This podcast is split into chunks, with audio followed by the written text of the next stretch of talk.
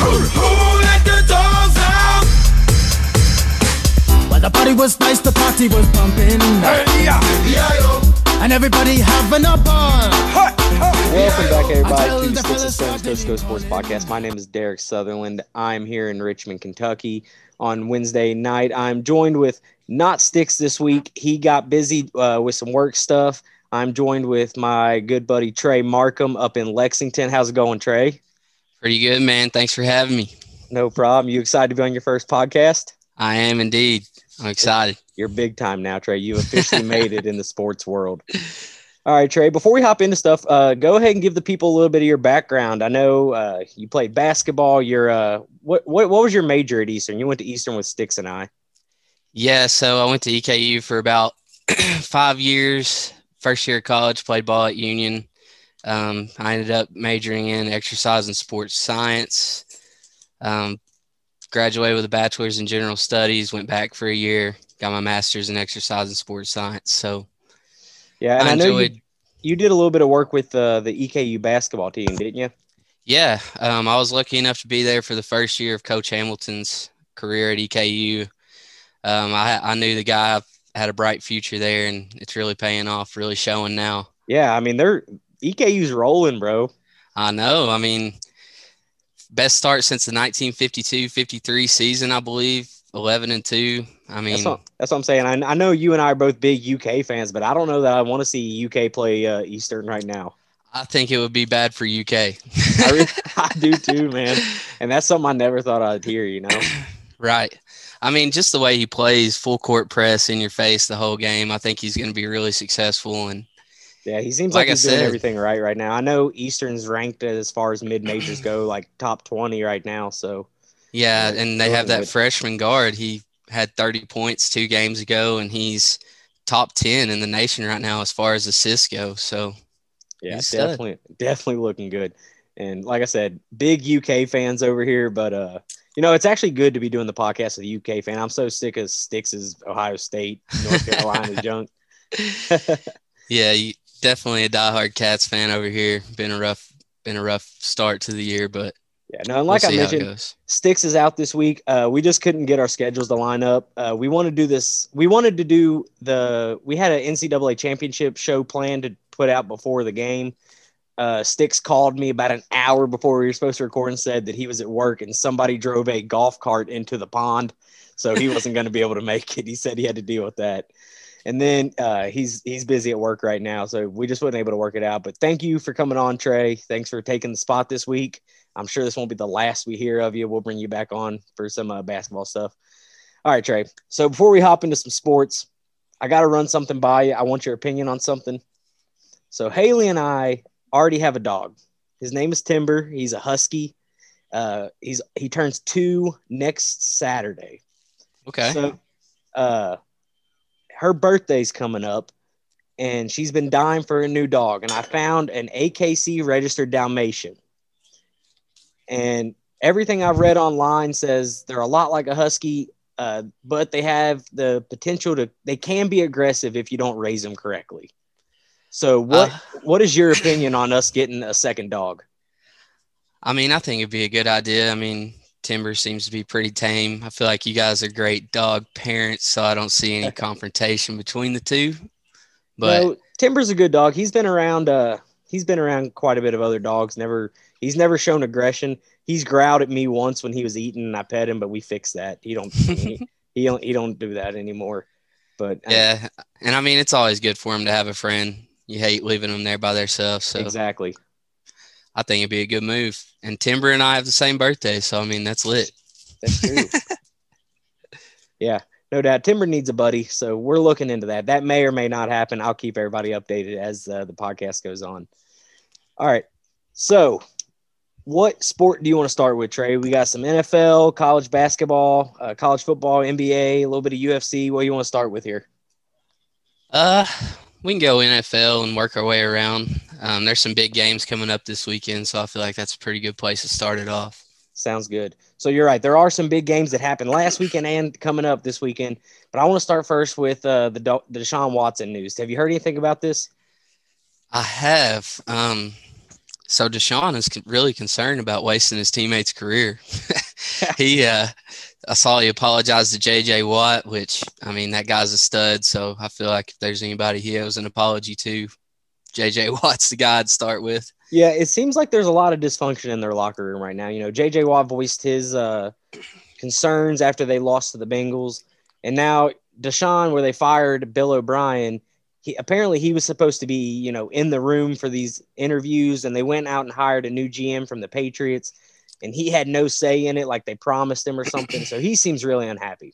So yeah, um, when you have a franchise-type player like Deshaun Watson, I just feel like it's something that has to be done. I mean, as far as including him in discussions like this, if you want to keep him. Um, yeah, and you see that, and I don't know that Deshaun Watson's on a Mahomes or a, a Rodgers level, but when you have a guy that, you know, he's your dude and you want to roll with him, you, you want to give him at least, and he doesn't have the final vote, but you want to give him a say-so in it. So with that right. said, he is obviously not happy. He's asked for a trade. Give me your top three places you'd want to see him go. I've heard a lot of discussion about the Tua, Deshaun Watson trade. I don't know how true that is, just because I know that everybody in Miami is big on Tua, and I just I personally can't see that happening. Um, I could see, you know, a couple other places being interested for sure. I mean, with the with the small amount of talent that he's had, especially after they sent DeAndre Hopkins to Arizona, I mean, the guy's proven that he can be a big-time N F L quarterback, so I could see plenty of teams going after him. Yeah, and so so this is something Sticks and I had talked about previously. Uh, not necessarily Deshaun, but we talked about, you know, the Jets are now out of the Trevor Lawrence pick. So what do you do from there? Do you take Justin Fields? Do you trade your pick, or do you just try to get your next best guy? And Sticks was on the on the side of you just take your next best guy, which is probably the lineman from Oregon. But I told him, I said I would trade the pick, try to get a couple veterans, because I don't see Justin Fields being that much better than Sam Darnold. But now that, you know, we see Deshaun Watson, do you try to give the Texans uh, the number two pick and for Deshaun Watson, along with, you know, maybe a couple players, or do you know you stick to your guns? Yeah, I mean, that's definitely something I could see them being interested in doing. Um, It's hard to say, though. Justin Fields definitely shows flashes of, you know, having what it takes to be in the league. I know he's got the arm strength and he's got scramble ability. It's always hard to say with guys like him, though, when they transfer into the N F L, if they have that same kind of potential. But, I mean, you've, you've seen what Deshaun Watson can do. And to me, I think trading that second pick and trying to get a few more players around him would be ideal. Would they be better than the Texans right now? I don't know. Yeah, I, I think I'm kind of thinking the same thing. I, I do think maybe in the maybe if you're looking long term, maybe Sam Darnold is the better quarterback compared to Deshaun Watson. But right now, Deshaun Watson's proven himself. He's he's the type of guy, you know, he's a franchise guy and he can go win right now. If I'm the Jets, I think I'm putting all my eggs in the Deshaun Watson basket and trying to get a trade going for Sam Darnold, maybe a few other guys, see if I can't start building around him. They're obviously bringing in a new coach this year. So if I'm the Jets, I think I'm taking that pick, giving it to the Texans, seeing if, you know, maybe they draft Justin Fields and then sending them Sam Darnold and, you know, whoever else they want, because I, I don't think you're going to get a better quarterback in the draft than Deshaun Watson. And I mean, I agree. You, You're, you can get second, third, fourth round linemen to do the job. Yeah, definitely. Um, and they have a, a few good pieces. I mean, they have that is Crowder as a receiver. I mean, he's tough. He's proven that, you know, if he has somebody that can throw him the ball deep, he can make big plays happen. So a few pieces plus Desha- Deshaun Watson. I mean, that's what I'm saying. Be a good move. It's a, it's a solid starting point, and it kind of it sends. Let me see. The Texans are in the A F C. Oh, can you hear that? A little bit. Uh, I did not mean to turn that on. Okay. Anyway, like I'm – okay, so the Jets are – are they N F C or A F C? They're A F C, aren't they? Yeah, I believe so. Okay, so you're still sending them in within your division, but it's not a team that you necessarily worry about in the playoffs. You know what I mean? Yeah. They're not a team like – you're not sending them to the Patriots, or you're not sending them to, you know, the – the Ravens or anybody that's going to be a real playoff threat to you immediately. Have you ever considered the Patriots for Deshaun Watson, though? Yeah. I've heard ha- they're parting ways with Cam. I- I've also heard that. I think I think that's ideal because now Bill Belichick's had the test run of a mobile quarterback, so he kind of knows what to do, but you have a better playmaker in Deshaun Watson than you would in Cam. Definitely so, somebody who can stretch the field better than Cam. Exactly. So I in an, in an ideal world for Deshaun, that's probably where he goes. I don't know that the Texans are willing to make that happen, though. Are you there? Yeah, can you hear me? Yeah, yeah. All right, yeah. So what I was saying is I don't know – in a perfect world, if I'm Deshaun Watson, that's where I want to end up. But I don't necessarily know that the Texans are willing to make that deal just because, you know, if they do see each other in the playoffs, then what? You know, you just traded your quarterback to your your same division. Yeah. I mean – They, I think that there's a lot of options for him and a lot of options that would work out better than things have played out in in Houston with the Texans. So exactly. I think he will. I think he does have a, a solid market value, though. You know what I mean? There's not going to be a whole lot of teams that need a quarterback saying no thanks. Right. Awesome. So I think we kind of agreed on that. Let's go ahead and look at the playoff picture for the N F L. Uh, we'll talk a little bit about what happened last week first, and then we'll hop into this week's game. Sound good? Sounds good to me. All right, so obviously we'll start in the A F C. The Chiefs had a bye. Um, the first game, Cleveland and Pittsburgh. Pittsburgh was a six-point favorite in the game and got absolutely mauled by the Browns. Was you able to watch any of that? Yeah, I watched about the first half, and then, I, I mean, it, there wasn't really a point watching the rest of it after that. The Browns, I mean, all the, all the years at the – Trey? That on Pittsburgh. Oh, you're, sorry, you cut out there for a second. Um, so yeah, I turned the game on in the third quarter, and it was our it was thirty-five twenty-three at that point. So I I started to think that the uh, the the Browns were going to blow it, and the the Steelers couldn't get out of their own way. It seemed like they kept turning the ball over. Big Ben was making the most ridiculous throws, and the it took everything. The Browns had to pull that one out, but the Steelers did themselves no favors. Not at all. And, I mean, part of me is happy to see it for Baker Mayfield, as much heat as he's taken lately. I, I definitely like to see him succeed and everything. And, I mean, how long has it been since the Browns have won a game in the playoffs? uh, two thousand two, I believe, is the last time. Yeah, with, I mean. With, with old Tim Couch. And when you have a guy on the Steelers like Juju that just says, you know, the Browns are going to be the Browns, that's enough motivation right there to go out and get the job done. Yeah. I mean, it was a it was a mauling, you know, and we'll talk about the spreads and stuff when we get into the gambling stuff here later. But, yeah, that game, it never seemed like the Steelers were really in control. I I, I was busy. Like I said, I tuned, I tuned in in the third quarter, but I was checking the game on my phone, and it was like thirty-five to seven, the Browns. I was like, what in the world is going on? What, you know, as if twenty twenty is not weird enough, this is starting twenty twenty-one. And when you start the when you start the game off with the first possession as the Steelers and you snap the ball twenty yards over Big Ben's head into the end zone for a touchdown for the Browns, it's yeah, you're yeah. setting yourself up for failure there. And I think Ben, Big Ben had three turnovers, three or four picks. I can't I think it was four. Maybe four touchdowns, four picks is what he had, something like that. Yeah. You and to me, I mean, that. As as good as the Browns looked, I feel like the Steelers looked just as bad as far as being prepared for this game. I think in a way they overlooked the Browns. Yeah, and, and the and the Browns didn't have their coach and s- reportedly didn't practice a whole lot. You know, it was a lot of online film stuff. Yeah, I think it was a lot of COVID protocols that had to that affected their practices that week. And it's like their special teams coordinator was their head coach. I mean, if you're the Steelers and Mike Tomlin, there's no way that's acceptable. You know what I mean? Like, I mean, you're the Steelers. All, all in all, it was a total collapse for the Steelers down the stretch. I mean, what, they started off eleven and oh and then lost four of their last five. Yeah. Do you think that this is Big Ben's last year? You know, he didn't – he in his interview, he wasn't, you know, gung-ho on, yeah, I'm coming back one hundred percent next year. I could see him coming back next year, but – I would be surprised if he finishes the season next year. Yeah, I to mean, me, the guy's thirty-eight years old. He's had an amazing career, about as good of one as a quarterback can have.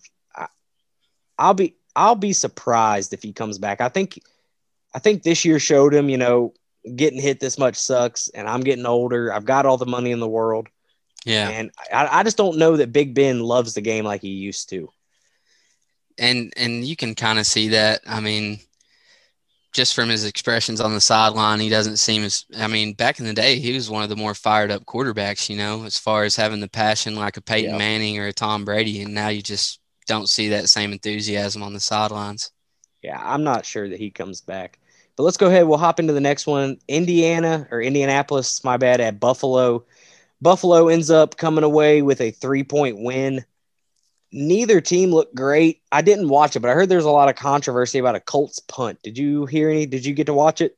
I didn't get to watch it, but I did see the punt. And I also saw a a a, uh, a play that was not ruled a fumble that a lot of people were pretty livid that should have been a fumble. Either way, I mean, I think both of them had pretty terrible calls go both ways. So yeah. I don't think anybody's, you know, livid about the outcome. Yeah, and I mean, in a in a in the real world, that's how it works. You know, everything regresses back to the mean. Everything, is, you know, a bad call gets evened out later with a good call or a call you may not have deserved. But honestly, as good as the Bills and Josh Allen are, I didn't think that it would even be that close. You know, a three point game on a call that could have decided it. You yeah. expect you expect more out of the Bills that potentially have the hottest quarterback in the league right now. Yeah, I definitely didn't expect it to be that close of a game. I mean, the Bills have just been putting it to people all year. And to be honest, going into the playoffs, I thought they were one of the one of the favorites, in my opinion. Yeah, no then, no doubt. I expected, you know, and I still think that we'll see a Bills-Chiefs uh, A F C championship. But if they come out flat again against um, the the Ravens, even if they win, you can't feel confident going up against the Chiefs after two, you know, lackluster games. No, definitely not. And I, I think this matchup against the Ravens is going to be a really good game. I do too. I think – so Sticks and I talked about last week, you know, if Lamar lost this week, he would be oh and three. When are we starting – when are we going to write him off? You know what I mean? But he got the win. So I don't know that you write him off just yet, but I still don't know I, – I'm still not sold on Lamar Jackson. I'm not either. I mean, everybody knows what he can do as far as breaking out of the pocket and gaining huge chunks of yardage, you know, on, on the ground. But and and every now and then he'll show spurts of being able to pass the ball with the best of them, but he's just not very efficient yet. And that could be something that he grows into. But for now, I'm with you. I'm not one hundred percent sold on him. I think he has the potential to one day, if if he gets the right coaches and the right situation. Because right now, all Baltimore's doing is hiding him. They're, you know, they're hiding him behind his legs, behind a scheme that's set up for him. But we've seen when they get behind, it's hard for them to come back just because Lamar is not super efficient at throwing the ball. Right. He struggles with a lot of long out routes. Yeah. So, but when you're in the playoffs, you're you're not playing the Cincinnati's of the world anymore. You're playing the good teams, and there's going to be times you have to play from behind. So as his career moves forward and he gets in more and more playoff games, it's I think it's just gonna it's gonna you know put a magnifying glass on his deficiencies. Which given, I mean, they were down ten to nothing to the Titans, so I mean, we are talking about a first round matchup, but he did he did come from behind and get this win, so maybe yeah. it could be a turning a chapter in his legacy. But I guess That's we'll fair. find out this weekend. That's fair. So, yeah, they beat the Titans. Is that all the games? That's all the A F C games, right? Bills? Yep. Yep. Okay, yeah, so we covered the A F C. Titans, I was actually surprised the Titans played so bad. I really expected them to come out hot and, you know, they had yeah. a chance. They had a chance to win it and kind of blew it. But let's move on to the N F C. So the Packers obviously have your first round bye. And then our first matchup was the Seahawks and the Rams. I took the Seahawks to win it. The Rams come out, and w- when I took the Seahawks, I told them, I said, the Seahawks are good enough to beat anybody and lose to anybody. And yep. that's kind of the same way I felt about the Rams. If they could, whoever stays out of their own way the most is probably going to win the game, and it just happened to be the Rams this week. I'll be honest. I was shocked by that game. Well, the Rams have been la- less than spectacular in like the two weeks leading up to this game. Definitely have been, and I didn't get to watch that one either, but I mean, to lose your first string quarterback, have a guy come in and just and beat the Seahawks in the first round. I mean, the Seahawks, they may not have it together throughout the season year after year, but they're always there when the playoffs come around. And Russell exactly. Wilson, with the legacy he's had, I mean, I was shocked. Yeah, I really did not expect the Rams to pull this one out. I knew they could, but now that Aaron Donald seems to be hurt, they're saying that they expect him back, but Aaron Donald was hurt and someone else on their team was hurt. You know, for them to pull out that win is huge for them. And but I saw a really crazy stat today, and I can't remember every single number, but it was Jalen Ramsey versus Pro Bowl wide receivers this year. You know, DeAndre Hopkins, D K Metcalf, and a couple others that they played against. And their stat lines were ridiculous. Like, D K's best game against the Rams was three receptions for thirty-three yards. I mean, to have a guy like Jalen Ramsey out there, I mean, he's a lockdown defender, but I wouldn't expect him to shut down D K like that. Yeah, no, me neither. And not that the Packers necessarily have. I mean, they got Devontae Smith, but they don't have a big, a big time wide receiver. You know what I mean? So yeah. How much Devontae of an, Adams? Yeah, that's yeah. that's what I meant. So how big of an impact do you see that having with the Packers game for him this week? You know, man, it's hard to say. I know, I know that the uh, Seahawks had Russell Wilson, but we're talking about Aaron Rodgers. We're talking about the M V P candidate. I truly see Green Bay winning this one, and I, I think there's a chance that it may not be close. Um, yeah, I think it depends on how much that injury did affect Aaron Donald and how much he can pressure Aaron Rodgers. Yeah, definitely. I mean, anytime you have a guy like Aaron Donald hurt, I mean, that's pretty much the core of your defense. So we'll see how bad it is and how big of an impact that has on their defense. For sure. All right. The next game was the Saints versus the Bears. Saints end up winning twenty-one to nine. I kind I mean, this is a game you can kind of guess, but yeah, I mean, you know what I mean? It's the Saints yeah. and the Bears. The Bears are so streaky and dependent on the other team messing up as opposed to them playing well. Very true. See, I just I was shocked at the Trey. Oh. Okay. So I think Trey got disconnected there.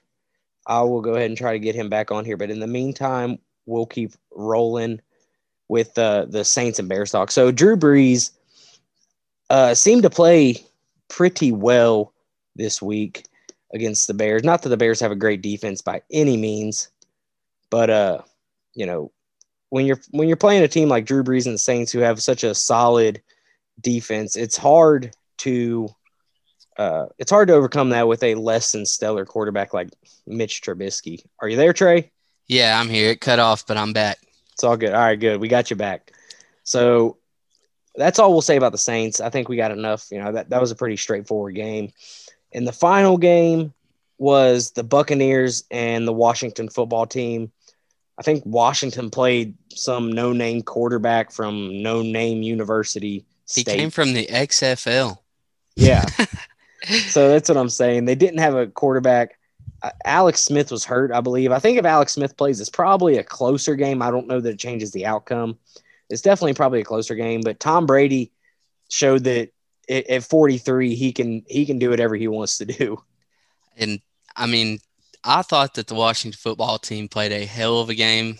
I didn't expect it to be as close as it was, especially with the quarterback they had in. He played out of his mind. I mean – given he was one of the best quarterbacks in the X F L, but to come out first time out against the, the Tom Brady Tampa Bay Buccaneers.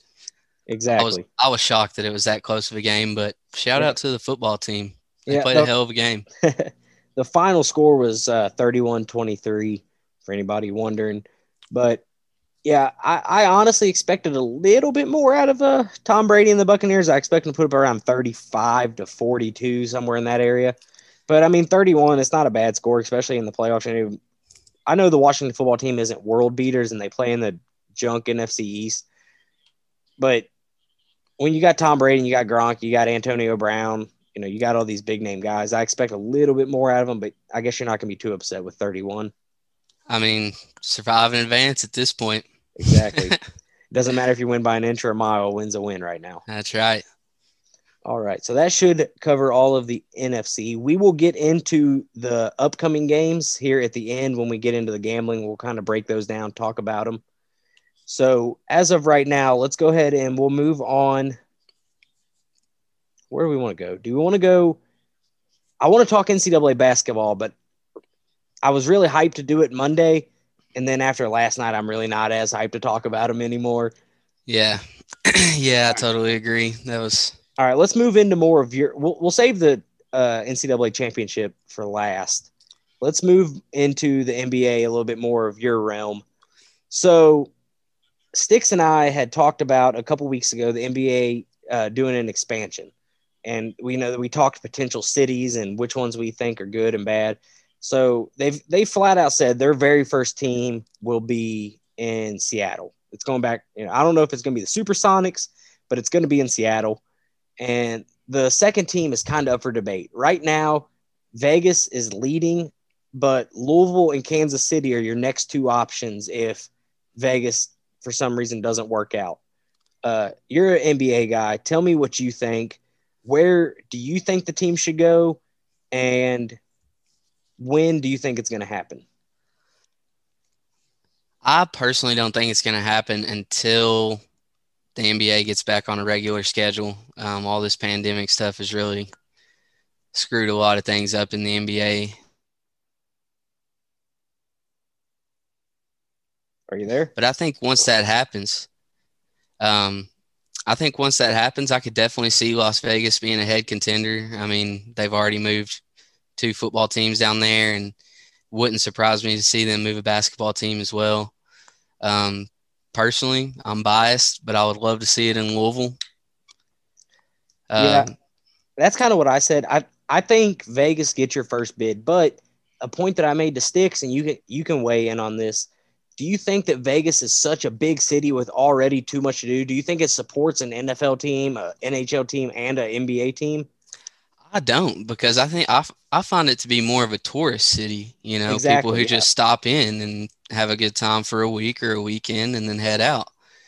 Whereas See, if, if you were to go to Louisville, you have an entire state of fans who live and breathe basketball, whether it's Louisville Cardinal basketball or Kentucky basketball. So, I mean, in my opinion, all it would take to really hit it off in Louisville is get a couple of players or Louisville Cardinal alums, and you'd have an entire state as a fan base. Yeah, I mean, that's what me and Six talked about is right now Kentucky is already like the pro team here. You know, everybody here lives, eats, and breathes Kentucky basketball. So I think – and the Raptors had talked about with all the corona stuff possibly playing their games this year in Louisville, and that would give Louisville a trial run. Unfortunately, that didn't happen. So we never really know. But I think that an N B A team in Louisville, I think the, the state would get extremely behind it, because right now your closest teams to Kentucky are Memphis and Indianapolis. And each of those, depending on what part of your state you're from, central Kentucky, that's minimum three and a half, four hour drive either way. Just a little far to drive and watch a basketball game and go back home, you know. Exactly. It would just about have to be a trip or something. Yeah, you're spending the night there, you know what I mean? Especially if it's not an early game. Right. You're not – if you live in Lexington, you're probably not driving to Indianapolis or Memphis and driving home that same night after a game. Yeah, I agree. And, I mean, we already have a place like the Yum Center that could definitely host an N B A team and is somewhat of an N B A, N B A environment already. Exactly. So, I'm with you. I'm also biased. I would love to see it come to Louisville. I – We're just going to discount Kansas City. We're going to pretend like they're not even in the conversation. They have the Chiefs. Yeah, they have the they have Super Bowl champs. They they can let us have this one. We don't get. That's much. What I'm saying. We don't get much around here. All right. So these next two topics, you probably know a lot more about them than I do. I've just kind of seen headlines. I'm sure you've kept up with it a little bit more. So tell me a little bit about what in the world James Harden is doing, trying to get himself kicked out of Houston. Well, I think. I think a lot of things were already boiling over whenever the season started. Um, I think it had a lot to do with their second round loss to the Lakers last year. And, I mean, James Harden realizes that he's in his prime right now, and he is a franchise-type player. And to be honest, I just feel like he's thinking his career is being wasted in Houston. They tried the Mike D'Antoni small ball where they went five guards pretty much and spread it out and shot a ridiculous amount of threes. And I think that by the Lakers, and then I had like I'm a huge Lakers fan. I have the N B A League Pass, and I was able to watch both games over the past three or four days where they had the doubleheader with Houston, and it wasn't even close. I mean, at at one point in both games, the Lakers were up thirty points. And I just don't think them adding John Wall and DeMarcus Cousins did anything to help their chances. And I think Harden's just sick of playing for a team that has no chance to win a title. So this is another thing Sticks and I talked about uh, back when the trade rumors first started with Harden. And we both kind of came to the conclusion that at this point, I'm starting to believe that it's a Harden problem. It's not a Rockets problem. It's not a anything else problem other than Harden. It seems like he begs for these superstar players to come play with him and then can't play with a point guard that's worth anything. It seems like he wants a point guard to bring it across half court and give him the ball, and that's all there is to it. You know, you, you have a John Wall who is a little bit more versatile. Can he has good vision. He can pass extremely well, but he's not the type of dude that's going to sacrifice the team to get Harden the ball. You know, he's not a a Delvindova type of guy. And I mean, I think that I think Harden just didn't even give it a chance with John Wall. John Wall's been hurt for the last two years. We've all seen what he can do when he's healthy. This is the first time that he's played N B A basketball in two years. And he gave it what, nine games? Exactly. And not and he was already wanting out the, the day the trade was made. And it's not like this is a bad team. This team has pieces that can make a run. Same as the Westbrook team and same as the C P three team. You know, he's had teams around him that can make the run, and they all fall apart. And the only common denominator in all of it is James Harden. I agree. And I mean, he's a ball heavy guard. He's a guy that doesn't do a whole lot of action off the ball to get himself open looks. He has to have the ball in his hands at all. We lost Trey again. He, I'm sure, will be back in just a second, but it was as, you know, what Trey was saying, he he's a ball dominant guy. He doesn't, he has to have the ball in his hand to be effective. And that's fine. But then you can't be upset when other play, when you beg for these other superstars to come play with you and they also need a ball. You know what I mean? You can't have just one guy dominate the ball when you have two to three other superstars on the team. It, it just don't work. The game won't flow well, and it's not going to work out for Harden like that. So I'm going to try to get Trey back here. And in the meantime, we'll talk some Kyrie Irving news. I don't know a whole lot. I was hoping Trey could tell me a little more about this. Uh, but what I've seen is he is not with the team right now for whatever the reason is. Uh, the story that I'm looking at currently, the headline is concerns that Kyrie Irving won't be back anytime soon as N B A to investigate a party video. It seems that he had a uh, family birthday party, and I'm assuming this is due to a corona uh, violation. Yeah, co- it says COVID nineteen guidelines and their disciplinary action. All right, what's up, Trey? You're back. I'm back. Got the got the Walmart Wi-Fi. It's Windstream. Can't call him out like that on air. All right, so we're talking about the Kyrie Irving um the Kyrie Irving situation. Don't know when he's going to be back with the Nets. Uh, what have you heard? Because I'm reading this, the story right now. It says Harden was fined fifty grand earlier for violating the COVID nineteen protocols. And now I guess Kyrie Irving had a family birthday party that he attended. So that came after that came after the Nets had no idea where this man was. I mean, every update I saw is he was he was off the grid. Nobody had heard from him. He just up and left the team. And then, like you said, the next thing that you hear is he was at a family birthday party. I think that Kyrie personally just has a lot of things going on in his life right now, and he's not prioritizing the game of basketball the way a man who makes thirty-something million dollars a year should be. Yeah, I mean, and I think that's a, a thing, a trend you've seen in his whole career. You know what I mean? He, he wants to be the guy, but doesn't want to put up with any of the guy stuff. He doesn't right. want to – he wants to be the one on a team, but he doesn't want to put up with the one's media and the one's drama and the the interviews and all that good stuff that comes along with being the guy. Right, and I, I totally agree. I mean, he's got all the skills and assets to be the guy, but whenever it comes down to doing what it takes, like like you've seen a guy like LeBron James do or a Steph Curry do, he, he just doesn't seem to care as much, you know, whenever it comes down to co- yeah. cooperating with the media. And yeah, he wants to do his own thing but not be questioned about what he's doing. And when you're making the thirty million dollars a year, you can't just ghost your team for however long and be like, oh, sorry, I had a birthday party I had to go to. Right. Goes M I A for a week. The Nets haven't heard from him. I mean, when was the last time you've heard of an N B A player doing something like that? Probably Dennis Rodman. I mean, really. That's to Vegas for a weekend. Yeah, and it's okay, I guess. It, well, it's not okay on a business level. If any normal person went M I A from their job from a week, they wouldn't have a job when they came back. Oh, absolutely not. And it's and to me, it's so ridiculous. I try to put myself in their shoes. If I'm making that much money to play a game, I'm going to show up and do my job. I'm not going to I'm not going to first off, you're turning your back on your team, which has to put a sour taste in their mouths. A brand about, new team. Yeah, about, that. Exactly. I mean, you've been there for a year, but you haven't all been together.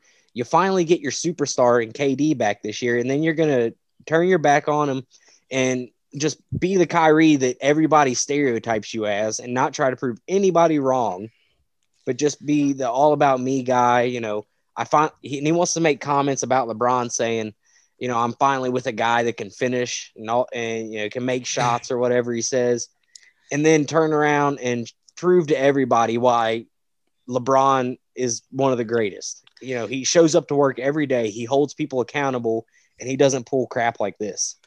Exactly. And I mean, he, that, that comment about LeBron was, was one that you could tell really hurt LeBron, because they had something special when they were together in Cleveland, and something just clicked with Kyrie where he, he felt like he wasn't getting to take the big shots, but in the finals he has forty-one, LeBron has forty-one. I thought it was one of the most balanced duos that I've ever seen. You know what it reminds me of, honestly? It reminds me of these kids that come to Kentucky and they're clearly not ready for their draft, but they got their parents and their friends telling them, yeah, man, you can make it. You can do this. You can do that. And then they leave for the draft and you never hear of them again. Like the, like we're going to see out of E J Montgomery and Scal and all these yeah. other players, you know, they're clearly not ready to leave, but they went to Kentucky. They're on the biggest stage and they think they're superstars and they probably have the wrong people in their ear. That's, that's the thing, man, is, I mean, when you're on a platform like this, you got, every, everybody has the best advice for you, you know? Exactly. You have and, a, and you have to be smart when you're that big. You have to, you cannot surround yourself with yes men. You have to have people to keep you grounded. You have to have good, solid friends and, and managers and, you know, P R yeah. people that say, hey, let's come back down to earth here for a minute. You know, it's good that you're, that you're the, one of the best players in the league, but you keep this crap up and you won't be in the league very long. At the same time, I mean, it's hard to, it's hard to say what Kyrie really thinks. He, he thinks the earth is flat. So it's yeah. hard to, that's, that's it's hard true. to tell onto that guy's head at this point. That's probably true. All right. Well, let's, we, we, I just touched on some U K stuff. So let's, let's go ahead and get this over with, Trey. Uh, we have to. so Saturday, so Saturday they come out and they're against Florida. Granted, without Keontae Johnson, but Florida, you know, on, on a good year, even when Kentucky is good, you can almost mark the at Florida game to a loss every year. Yep. And nine times out of ten, I mean, we're going to go to the Swamp and get beat. Yeah, and that's when Kentucky's good. So when Kentucky's having a down year like we are this year, to go out and beat Florida at Florida by eighteen and and have literally the best game of the year was amazing. You know, you start thinking, okay, you know, maybe this team can turn it around. Maybe this is, you know, we figured it out. Dante Allen's playing well. B J Boston played well. And then you come out Tuesday against Alabama, who is no slouch, like nothing taken away from Alabama and Nate Oates. They're a good team. They're well coached. They can shoot the ball. I mean, they shot the lights out. But to turn around and have your absolute worst game of the season directly after your best game of the season, t- tell me a little bit about what this means for U K and what do they have to do to see the N C double A tournament this year? At this point, I think that they just about have to win the S E C tournament to make the N C double A tournament, because I think we're going to see a lot more games like this one. I think as good as we looked on Florida on, on Saturday against Florida, I think we're going to have games like that where it looks like nobody in the country can beat us. And then I think we're going to have games right after where we look like we did against Georgia Tech or last night against Alabama. I think it's going to be a team of a lot of ups and downs. And with as many losses as we already have, I think they're going to have to win the S E C tournament. Yeah. It, I'm going to see how the rest of it plays out, because I think that there's legit top ten teams Kentucky could go out and beat. But I, I, I, I when I was watching the Bama game last night, I was thinking I could watch this team play Bama as many times as you want, and I don't think they beat them once.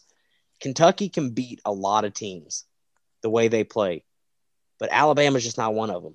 And Gonzaga is just not one of them. The teams that can spread the floor and shoot the three and have a guard that can beat you off the dribble, Kentucky just can't stay in front of them.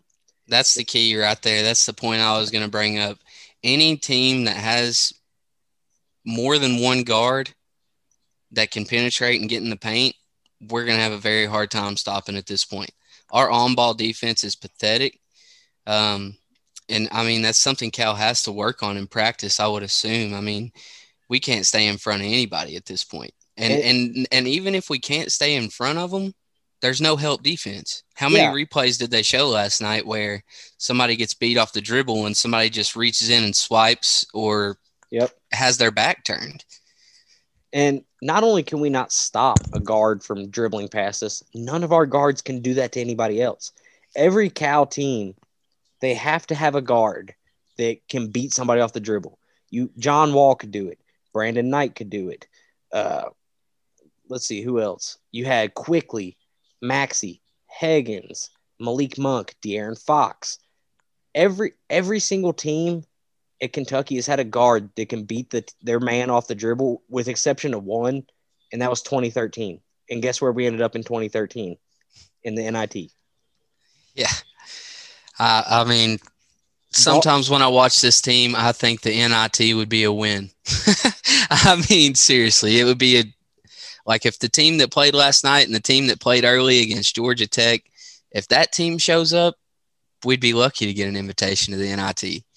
But then again, if the team that plays Florida or the team that showed up against Kansas or North Carolina, where those were top teams, but we were right there in the mix, it's just hard to say with them.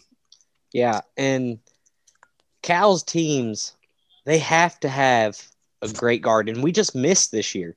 We missed on B J Boston because it was the three guys that were supposed to be big as freshmen this year were Jalen Suggs at Gonzaga, Cade Cunningham at Oklahoma State, and B J Boston. And the other two dudes are playing out of their minds, and we yep. just missed on B J Boston. And part of me, part of me is still holding on, you know, just a little bit to the B J Boston hype. I think that that kid has the skill set.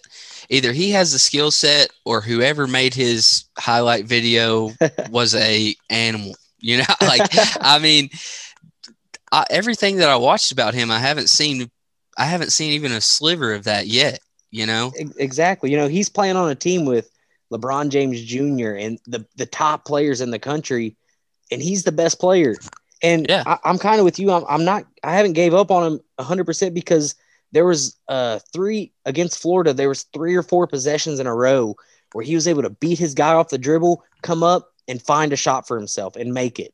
And he's not taking the seventeen, eighteen-foot jump shots. He was able to get by his guy and create a shot or dump down for an easy layup. But then he turns around on the next possession, dribbles the air out of the ball at the three-point line, takes a step inside, and hit, shoots a brick. Right. I mean, it's hard to even call him streaky because the bad outweighs the good so heavily from what we've seen so far. But if we can get it, there's one guy on our team that I think can consistently beat somebody off the dribble, and that's Terrence Clark. He's been out for the last couple of games, but I think he has that that skill set to where he's got a quick first step. He does have handles. He may be a little out of control at times, but we haven't really seen him grow with this team in the last couple of weeks. When yeah. we get him back, it's hard to say. But where do you put Terrence Clark in right now? Who do you take out? Askew's playing his best ball of the season. Mintz is playing his best ball of the season. Dante Allen is now playing pretty good. He's stepped up his defense. Where do you find the minutes for him? And I think it's gonna he's gonna end up cutting into Dante Allen's minutes just because that's how Cal does it. He he babies his five stars, but Allen's playing so good, you really can't take minutes away from him. And then the only other person's B J Boston, and you know he's not getting less minutes. I personally think it's going to be a battle between Boston and Clark. I think whichever one finally shows why we recruited them pretty much, you know, shows the talent that they had in high school, I think that's the one that gets the most playing time. I think that we do have a deep roster to an extent, but nobody's a standout, and that's what's killing us right now. Yeah, I think – I mean, that's the problem, though, ain't it? This team will only go as far as B J Boston and Terrence Clark take us, because the type of ball that we play, like Alabama, they don't have superstars. They don't have five-star guys, but they play well as a team. They spread the ball, and they can make shots. The way we play basketball, you have to have a huge guard, a long athletic center that can defend the rim, and you have to have a, a, a playmaker. You have to have one guy that can go get a shot. It was Tyler Hero. It was Emmanuel Quickley. It was Tyrese Maxey. And now we don't have that. And we thought we had it in B J Boston, and he's just not. So far, no, not at all. And but, I, I mean, and and as much of a factor as Keon Brooks was against Florida, he was, you know. Yeah, he didn't have a great game. But, I mean, it's only a sec- – I'm not going to hold too much against Keon. I mean, it's a second game back. But this team, I believe, is only going to go as far as B J Boston and Terrence Clark take us.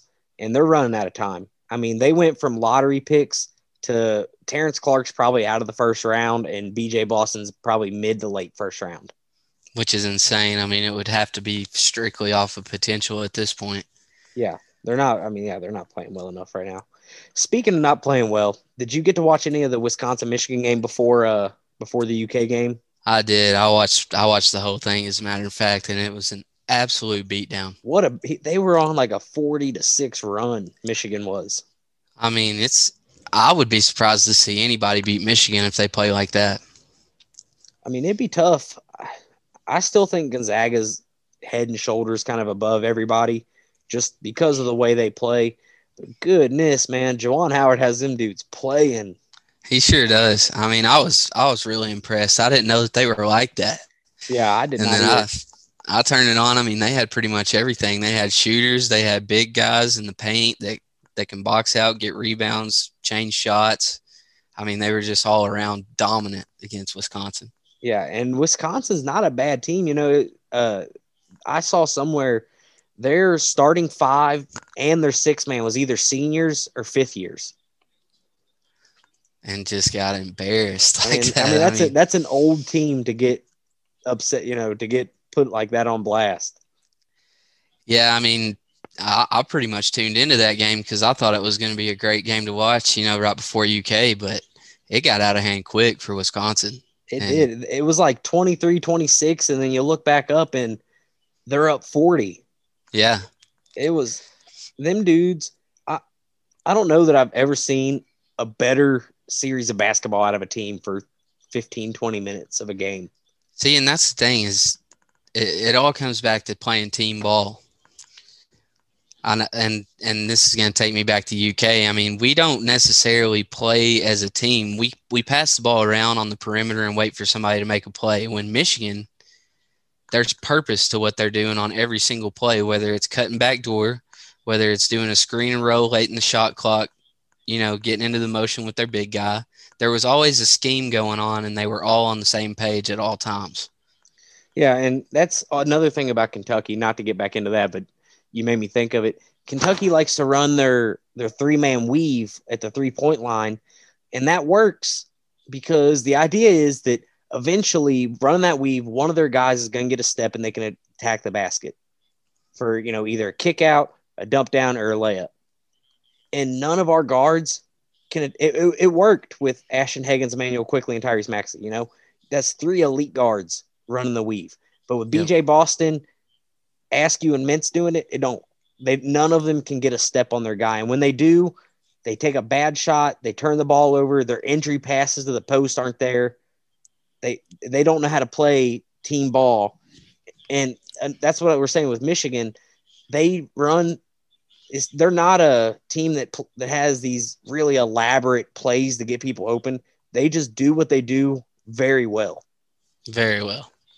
At least in that game. I mean, that's the only game I've watched them play, but if they play like that, it's I mean, I could see them being a Final Four team at the at the least. Yeah, that's a Gonzaga, Iowa type of, you know, Baylor type team right there if they keep playing like that. Absolutely. Oof, that's if they play like that, then there's it's going to be a fun it's going to be a fun tournament anyway just because you don't know who's going to make what, you know, it's a weird year. But if Michigan makes it, I definitely see them being a Final Four team if they play like that the rest of the year. No doubt. And, I mean, there's still a lot of teams that are in the mix. It's been hard for people to get in a rhythm with all these COVID protocols and everything. So this could be a, a very interesting March Madness, and I think I think the Kerns may be a part of it. Hey, if they go out and win the O V C, they keep playing like they will. I mean, there's definitely a chance they make it, and you might see a thing like you saw in uh, twenty fourteen where they draw Kansas and only lose by two or upset them in the first round. I, I can guarantee you that there is no team in college basketball that wants to see that press in their face for all forty, forty minutes. minutes of the game. Yeah, no, that's not going to be fun for anybody, especially if, you know, they're able to draw like a, a twelve or a thirteen seed, you know, get the old five twelve upset. Yeah. That'd be a bad news for whoever that five seed is. And I don't know how many games you've got to watch. I've pretty much watched all of them on E S P N Plus, but man, they're, they're just fun to watch. I mean, they're always up on each other. The bench is always in the game. Coach Hamilton is always riled up on the sidelines. I mean, it's it's just a it's a fun team to watch, and I think that I think that they can make a, a real a real problem in the O V C for everybody else. Yeah, they came in a little underrated in the O V C, but oh, A W down there in Richmond, he's got he's got something figured out, and I think he'll be around for a while. I do too. He he loves that place. He said it's like a dream job to him, and just being around them for that year, I knew that once he got some recruits that he went out and got, he was still dealing with some of the recruits, which, I mean, he had Nick Mayo, who yeah. is one of the E K U greats, but he didn't quite fit into the scheme that Coach Hamilton wanted to play with. And now that he's got some players that he went out and got, I mean, it's showing what, what his style of play can do. It seems like he's doing a lot of like a Coach Cal thing, real heavy on the guards. To an extent, yeah. Um, he's got some He's got some really big, you know, three and four guys too. Trey King, which is one of the juniors now, he was there under Nick Mayo, and I felt like that helped him grow a lot as a player. And he's he's turned into a stud. Yeah. I mean, he had twenty-nine points and I think thirteen rebounds the other night or something like that. Yeah, they're gonna be they're definitely gonna be a problem come uh, O V C tournament time. I mean, who's who's leading the O V C right now? Is it Belmont? Uh, I think it's Belmont. I think they're still undefeated, and I think E K U and Jacksonville State are right behind them. They just beat Jacksonville State, though, didn't they? Yeah, Jacksonville State was undefeated going into that game. Yeah. And then now we both have one loss. Nice. Yeah, I- I'm excited. You know, like I said, big U K fan, but if I if I have to pull for a mid-major, it's going to be Eastern. Roll Kearns. All right. So I know you said you're not a big U F C guy, but – Uh, with the McGregor uh, Poirier fight coming up here in, I guess, next week, actually. I want to touch on it this week. Me and Sticks will get into it a lot more next week. But uh, as a not U F C guy, tell me your opinion on it. I mean, anytime you see the name McGregor, you, you usually want to bet on him. But I have seen some stuff about this Poirier guy, and I think that it's going to be a really good match. I think you know, McGregor being out for a while could affect him, but he seems like the type of guy that's always ready to fight. So, yeah, definitely. Uh, McGregor is in wild shape. I mean, just from his last fight at uh, one fifty-five, they're showing pictures of him now. This dude is cut up. He he looks like a freaking gorilla, man. He is jacked. And not that Poirier is not. I mean, Poirier is a built dude, but phew, I would not want to be on the receiving end of one of them left hands. And they've already fought once. Obviously, uh, Connor knocked him out. That was towards the beginning of Connor's U F C career. Poirier's been around a long time. He's no slouch. I mean, he's – and what excites me and probably most people about this fight is that they're both stand-up fighters. You're not going to see a whole lot of ground game. In fact, this might be the one fight where Connor's – if it did go to the ground, Connor would be favored. You know, Poirier's almost strictly a stand-up banger, and that's obviously what Connor's known for. Both of them can knock dudes out, and but we haven't seen Connor get knocked out like we have Poirier. So, as a guy who pretty much watches watches the main fights off and on, I would much rather see a stand-up fight than getting on the ground. I mean, I understand the benefits of taking it to the ground because it's obviously works out in the favor of a lot of guys out there, but I'm I'm more than likely going to tune into this one. I'd love to see a good stand-up fight. Hopefully it'll go more than one round, but if McGregor looks the way you say he does. Dude, I'm telling you, you got to look it up. That dude looks jacked. He is built right now. He He's a big dude for one fifty-five.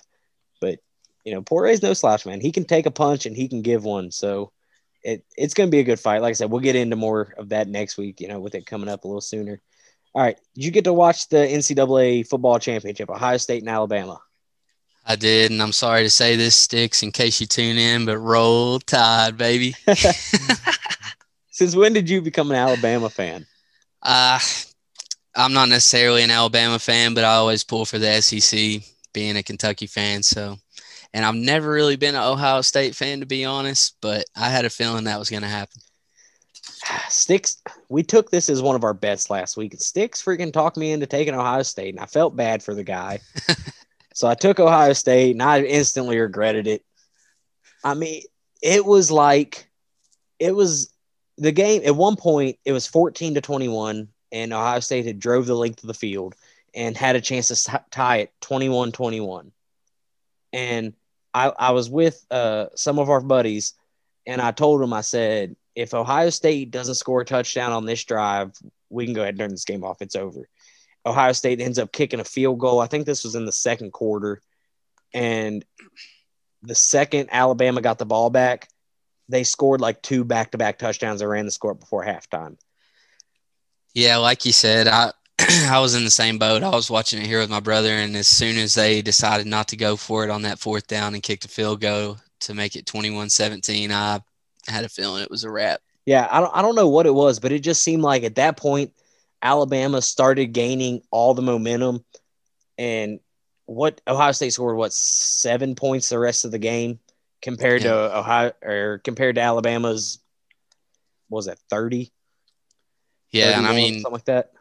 Just goes to show you how loaded they are because, I mean, To to have a quarterback like Mac Jones that's overshadowed by a receiver, and he threw for over three hundred yards in the first half and four touchdowns, and all the talk was about, yeah, you know, I mean.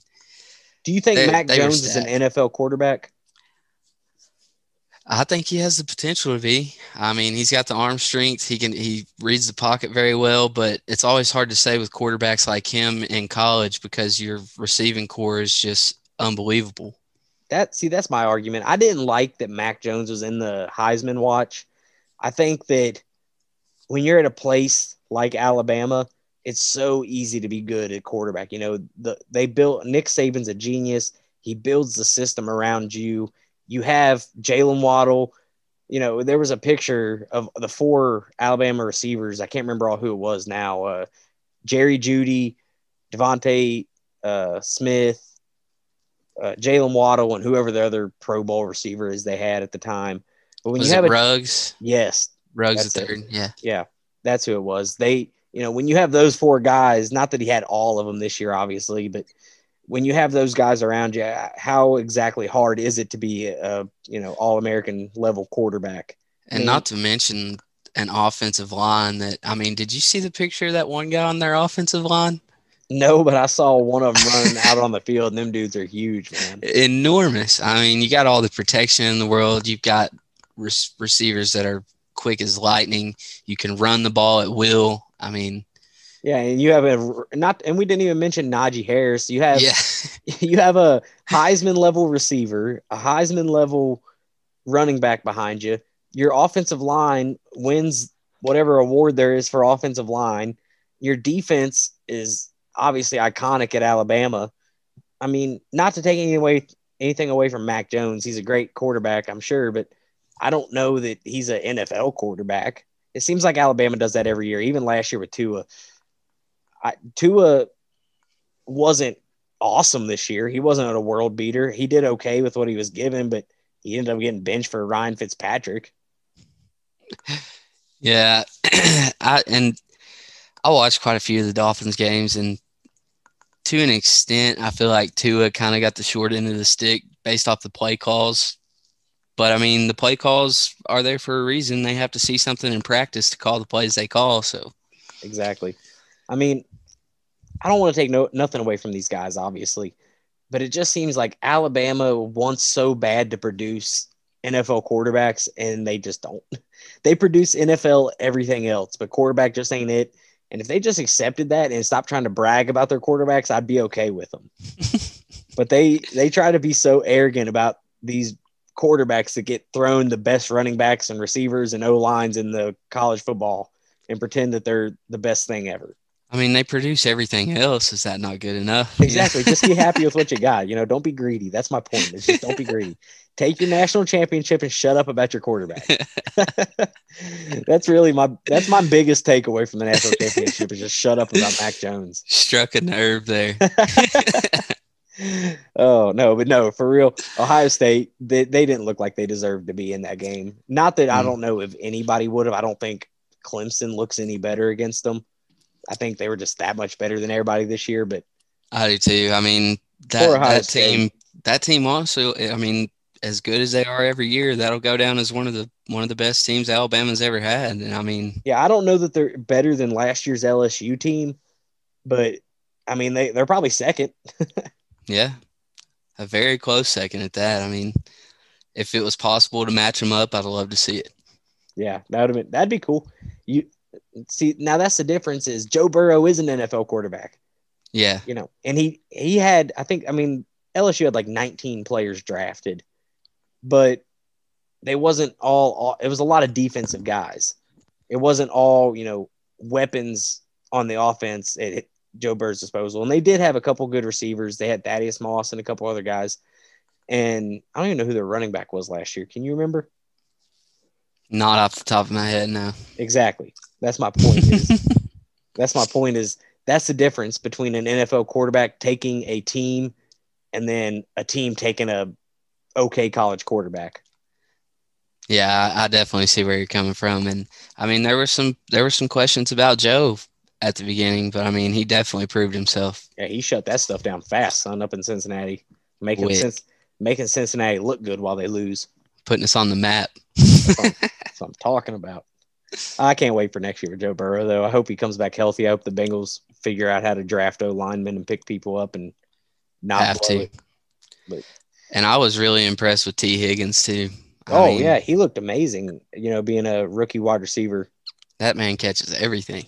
I mean, yeah, he, he just jumped straight ahead of A J. Green in the, the number one receiver spot. And, I mean, if we can get if we can get some – Oh, lineman. I mean, we've got Joe Mixon. We got Giovanni Bernard that showed that he still has it. The defense got, looked good towards the end of the year. Yep. Besides Tyler the, Boyd. Besides the Baltimore game, we're not going to talk about that one. Yeah, uh, that was that was a tough. We'll just say that we were say we were content with our draft pick. Exactly. Yeah. We wasn't trying to get five wins. Yeah. Couldn't All get right. too hot. Yeah. Get us out of the O-line draft lottery. All right, let's hop into the, the this last section here, Trey. Uh, we'll go over some last week gambling stuff. You can tell Sticks and I how bad we did, and then we'll take some picks for this coming week, and we'll get out of here. Sound good? Sounds good, man. All right, so our first game last week was uh, Cleveland and Pittsburgh, and we talked about most of these games already. Cleveland and Pittsburgh. Pittsburgh was a six-point favorite in the game. Uh, the Browns obviously end up winning, so they covered the spread. Both Sticks and I took Pittsburgh to cover. That obviously didn't happen. So Sticks and I started off the week strong at oh and one. Um, the next game was Indianapolis at Buffalo. Buffalo was a six and a half point favorite. Uh, Sticks took Indy to cover the spread. I took Buffalo. They obviously did not cover the spread. They only won by three. So Sticks got the correct pick on that one, which moves him to one and one. And I am now zero and two for the week. Uh, uh, Bucks at Washington. Uh, the Bucks were a seven and a half point favorite. They end up covering the spread. Sticks took Washington. I took the Bucks. So I got that one. I'm now one and two. Sticks is two and one. Or no. You're one both and, one and two. Yeah, we're yeah. both one and two. We're both one and two. The fourth game of the week, Baltimore and Tennessee. Baltimore was a three-point favorite. They did end up covering the spread. They won by seven. Me and Sticks both took Baltimore. That puts us both at two and two. So we're breaking even right now. And this is the game. Alabama at Ohio State. Sticks talked me into taking Ohio State. Uh, so we both screwed that pick up. I'm going to blame Sticks on that one. But I will say I took Bama the previous two weeks in their games to cover the spread, and they blew both of those for me. So I was already a little upset at Alabama, but it's definitely Sticks' fault that I picked Ohio State to cover the eight and a half point spread. So Sticks and I both finished two and three on the week. Sticks' lock of the week was West Virginia to beat Texas. Uh, that did not happen. Texas ended up beating them. So Sticks is zero and one on his lock again. My pick was the over-under on the Bucks-Washington game at forty-four and a half points. They cleared that by a pretty healthy margin, so I won my lock of the week. Uh, Sticks' overall record is seven and thirteen, and mine is ten and eleven, so I'm clearly the smarter, more uh, – I, I make a little more money, or I guess I lose less money. I don't make – Yeah, lose I don't, less. I, don't, I don't make more money than anybody, but I lose less than Sticks does. However, I will say on our locks, Sticks has yet to hit a lock. He is zero and three on his locks of the week. And I'm three and one. So if you're betting strictly my lock of the week, you are up a decent amount of money at this point. It seems to me like Sticks vote, picks with his heart, you know, not not necessarily his head. But yeah, I mean, he picks the, he picks the Colts and the U N Cs and the Ohio States of the world just because he, you know, I always try to say I I, it, I when someone asks me who I'm betting for, I ask them if I'm am I betting with my heart or my wallet. You know what I mean? Right. And if I'm betting with my wallet, I gotta. God, I got to put U K and the Bengals aside sometimes. No but, doubt. Especially this year. But, you know, maybe Sticks will he'll, – he'll grow up and learn. And Sticks, if you listen to this, you know, I, I wish nothing but the best for you, but you really got to do better on these picks because going five hundred is not – or going well below five hundred is not very good. That's how you lose a lot of money. All right, Trey. So we won't record your picks because I'm not sure when the next time you'll be on is, but – I'll let you take your picks and I'll take mine and we'll see how we end up. So, the, right. so the first game of the week is the Rams and the Packers. Do you know how betting odds work? Yeah. Yeah. I do. Okay. Okay. So the Packers are a six and a half point favorite, a minus three ten on the money line. The Rams are a plus two fifty. Who do you have beating the spread on this one? I'm going to have to go Packers. I said earlier, I think there's a chance that this game won't be very close. We'll see how the Rams perform, especially with Jalen Ramsey hurt. I'm going Packers. I agree with you. Actually, you know what? Screw it. I'm going to keep yours just in case. I'll give you a shout-out next week. All right. Um, I'm going to take the Packers as well. I think Aaron Rodgers coming off a bye. He's going to be well-rested. Uh, the Rams seem to be a little hurt. They got a couple players down. So I'm going to take Packers to win by at least a touchdown. The next game is Baltimore at Buffalo. Uh, Buffalo is a two and a half point favorite, so it's a much closer line on this one. What are you thinking? I'm going Ravens. You're going to take the Ravens to – I am. All right. So we'll They've take- got it rolling. They've won about five or six games in a row, and I just – I think that Lamar – this is Lamar's year. Gotcha. So are you taking them to win or just cover the spread? I'm taking them to win and cover the spread. Well, uh, if yeah, okay. So if they win, if if they win, they will just in yeah. turn cover the spread. It's kind of how that works. Um, I'm going to take the Bills. It's a home game for them. I know it's not necessarily summertime in Baltimore, but I think playing in the cold of Buffalo gives the Bills a little bit more of an advantage.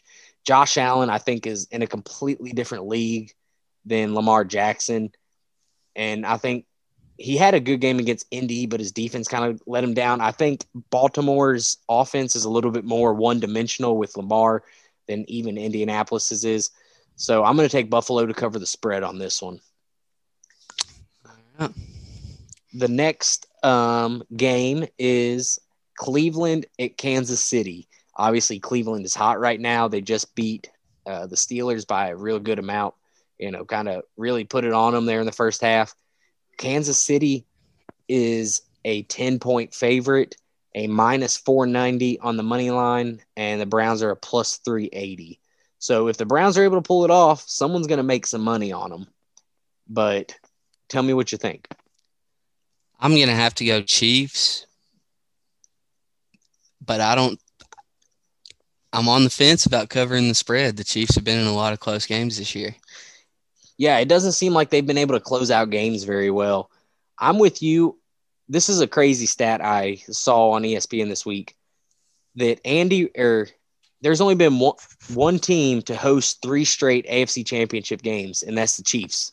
Coming up this year is be their third. And the only N F C team to do it was Andy Reid's Eagles teams. And Andy Reid is the wow. best and the and Andy Reid is the best coach off a bye week in the N F L. He has the best record of any coach off a bye week. So I'm going to take Kansas City as well. I know ten points is a lot, but I think Baker's luck just kind of runs out this week. I think that's probably a safe bet. All right, this game's a little closer. We have the Bucks at New Orleans. New Orleans is a three-point favorite, a one sixty-six on the money line, and Bucks are a plus one forty. I think this is a pretty good game to bet on. Uh, I'm going to take the Bucks. I think that Tom Brady's going to do what Tom Brady does. You know, I'm going to agree with you, and I'm hesitant to do it because I think the Saints are probably the better team. You know, Tom Brady's had two terrible games against the Saints this year. Looked awful. I don't think he lets that happen a third time. So I'm going to take the Bucks with the upset to win as well. Um, I'm, I'm with you on this one. I would almost be tempted to take the exact three points, but I'm going to go out on a limb and say the Bucks win. And finally, the last game is the Golden State Warriors play the Nuggets tomorrow, I believe. The Nuggets are a five-point favorite, a two oh five on the money line, and the Warriors are a plus one seventy-two. Give me your thoughts on the N B A game. I'm going to have to go Nuggets. I just I don't think that the Warriors – have what it takes to beat a team that just made it to the Western Conference Finals. I agree with you. I'm going to take the Nuggets as well on that one. I think Jamal Murray and Jokic are too much right now without Clay on the team. Uh, I don't. I haven't heard much of, out of Draymond this year, so I'm going to assume he's not playing amazing. Um, I mean, there's one exception, and that's if Steph Curry just happens to drop sixty points again, which is very yeah. likely, but Uh, if he if he doesn't go crazy, I'm taking the Nuggets. Yeah, I agree. I'm taking the Nuggets. So you and I, we had a lot of the same picks. Uh, the only one we really differed on was the Buffalo-Baltimore game. So uh, tune in next week, and you'll find out how you did. And then I'm assuming you don't have a game picked out for your lock of the week? I don't. All right, that's okay. We'll mark it down as another L for Sticks. But uh, my lock of the week this week, you know, I'm three and one, so you might want to pay attention, guys. Um, my lock of the week, I'm going to take the over-under again this week on the Bucks in New Orleans. The line is fifty-one and a half. I'm going to take the over on that. Uh, I took the over last week, and they blew it completely out of the water. So I'm trusting this to be another high-scoring game. With the spread only at three, I mean, this you're looking at a twenty-six twenty-six game, so like twenty-seven twenty-four is all the score would have to be. I think somebody's definitely hitting in the thirties in this game. So I'm going to take the over on this. So I think that's probably a good bet. I mean, based off the record, too, you seem to know what you're talking about. I don't know about the overall record, but my locks have been good. All right. That will conclude this show. Trey, I thank you for coming on. I thank you for filling in for Sticks this week. Um, we will be back next week. Obviously, hopefully Sticks is here. Hell, we might bring you back too. We'll just, you never know. We'll have to bring you back next week. Fans, let us know if you want Trey back. We'll bring him back every week. If, if, you know, if we actually have people reach out and say they like you, you know, we might make it happen. Change the name hey, to the Sticks, Stones, and Trey or something. I appreciate you guys having me, Sticks. Thanks, man. I appreciate it. I think what you guys have going is awesome. And, I mean, if you guys know anything, it's about sports. So, appreciate you having me. Well, I don't know that we know anything, but I, we, we appreciate that anyway. All right, guys, as always, if you made it this far, you're a trooper. We thank you guys for listening. Uh, as always, you know, give us your feedback. Trey, give them your uh, Twitter if they want to tell you how you did. All right, it's at Trey Marcum one, T R E Y M A R C U M. All right, so give Trey some feedback. Let him know uh, whether he did good or not. Uh, D underscore rocks on D underscore rocks three on Twitter, at Sticks and Stones Sports at gmail dot com. Sticks is, is Sticks underscore Amsler on Twitter. Be sure, you know, we'll put the link out like we do every week. Be sure to share it. Tell your mom, tell your friends. Uh, it's available on anchor dot f m slash Sticks and Stones Sports. It's on Spotify, Sticks and Stones Sports, Apple Podcasts, Breaker, Radio Public. Trying to get on iHeartRadio. We'll see how that goes. But as always, thanks for listening. We'll see you guys next week.